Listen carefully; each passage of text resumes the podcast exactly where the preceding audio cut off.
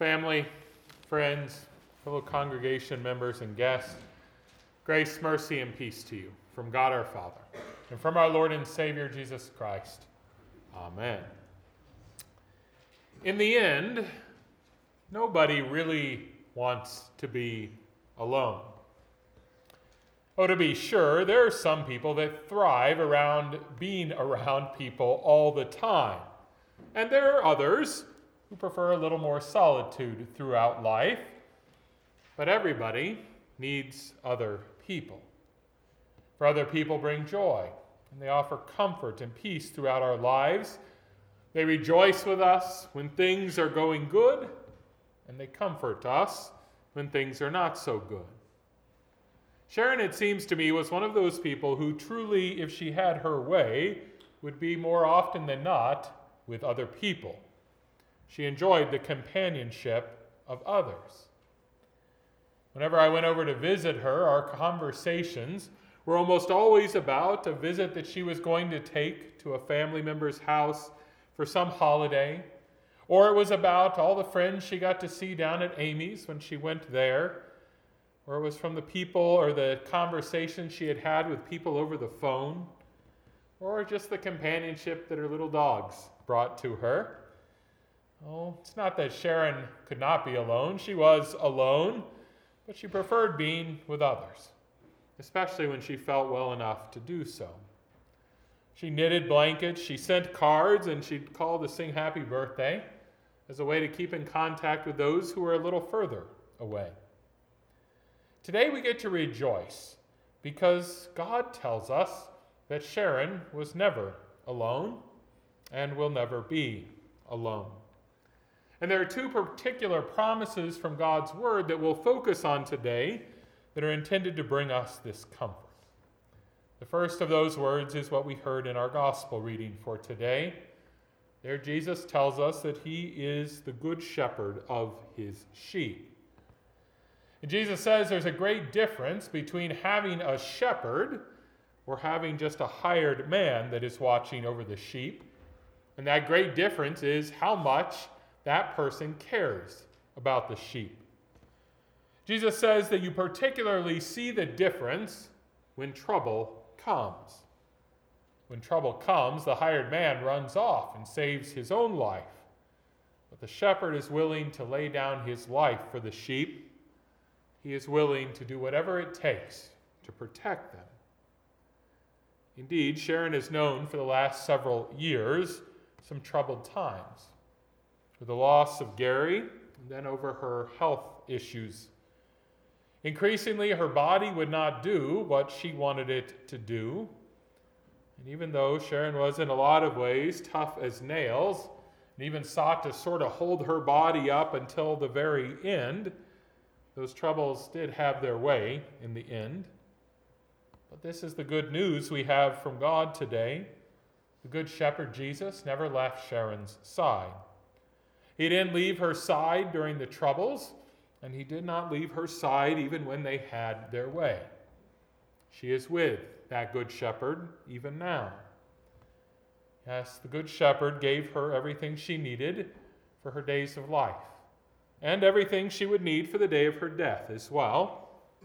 While Sharon no doubt hoped she was going to get a few more days on this earth, she also knew that if she should go, that she could go in peace. She knew, as our psalm for today says, that with God there is forgiveness. Because Jesus came down at Christmas time, because he later died upon the cross, because he had taken all of Sharon's mistakes and sins with him there, she knew that she needed not fear God as a wrathful judge, but could watch and wait for him as her Savior. She knew of his unfailing love. She knew that Jesus, who even when he was hanging on the cross, extended love to those around him, offering that convicted thief that was hanging next to him the offer of paradise forever. That same Jesus was the Jesus that shepherded Sharon. Yes, her shepherd was with her in the troubles. He was with her in the end. He is with her now. And amazingly, the story's not over. For the scriptures tell us that on the last day he will raise Sharon up and take her body and soul with him to live forever in a new heaven and a new earth. But that's not the only way in which Sharon will not be alone in the future. For blessing upon blessing, not only has the Good Shepherd promised to be with her, but he has promised that when he returns, he will bring all of his people together. Yes, he indeed will gather all of his people together to celebrate forever his victory over sin, death, and the devil. Yes, that's what our other reading spoke about. I picked that reading because it seemed in particular like one that fit Sharon, who loved those gatherings of people together. And so here we find God's promise that when Jesus, his son, returns on the last day, he will bring with him all who have believed. It says there that Jesus will come from heaven with a loud command, with the voice of an archangel, with the trumpet call of God, and the dead in Christ will rise first. And then those who are still alive will be caught up together with them in the clouds to meet the Lord in the air. And I can guarantee you that meet up with all of God's people around the Good Shepherd Jesus well, that's a better meetup than even Amy's in Sandstone, which Sharon loved to death, could ever offer. To be gathered with God and his people forever, that's a real joy worth placing our hope in. Yes, these are the promises that God gave to Sharon in her life. And these are the promises that we apply to her today at the time of her death. These are the promises that we hold on to when we think about the last day when Jesus returns. Yes, God has promised that Sharon was never alone and will never be alone. No, indeed, God has told us he wishes for no one to be alone in the end. And there I mean not only at the end of our life, but at the end of all time. Indeed, these promises that were given to Sharon are not just meant for her alone. They're meant for all of you gathered here this day as well. Indeed, I'm sure that today you feel at least a little more alone.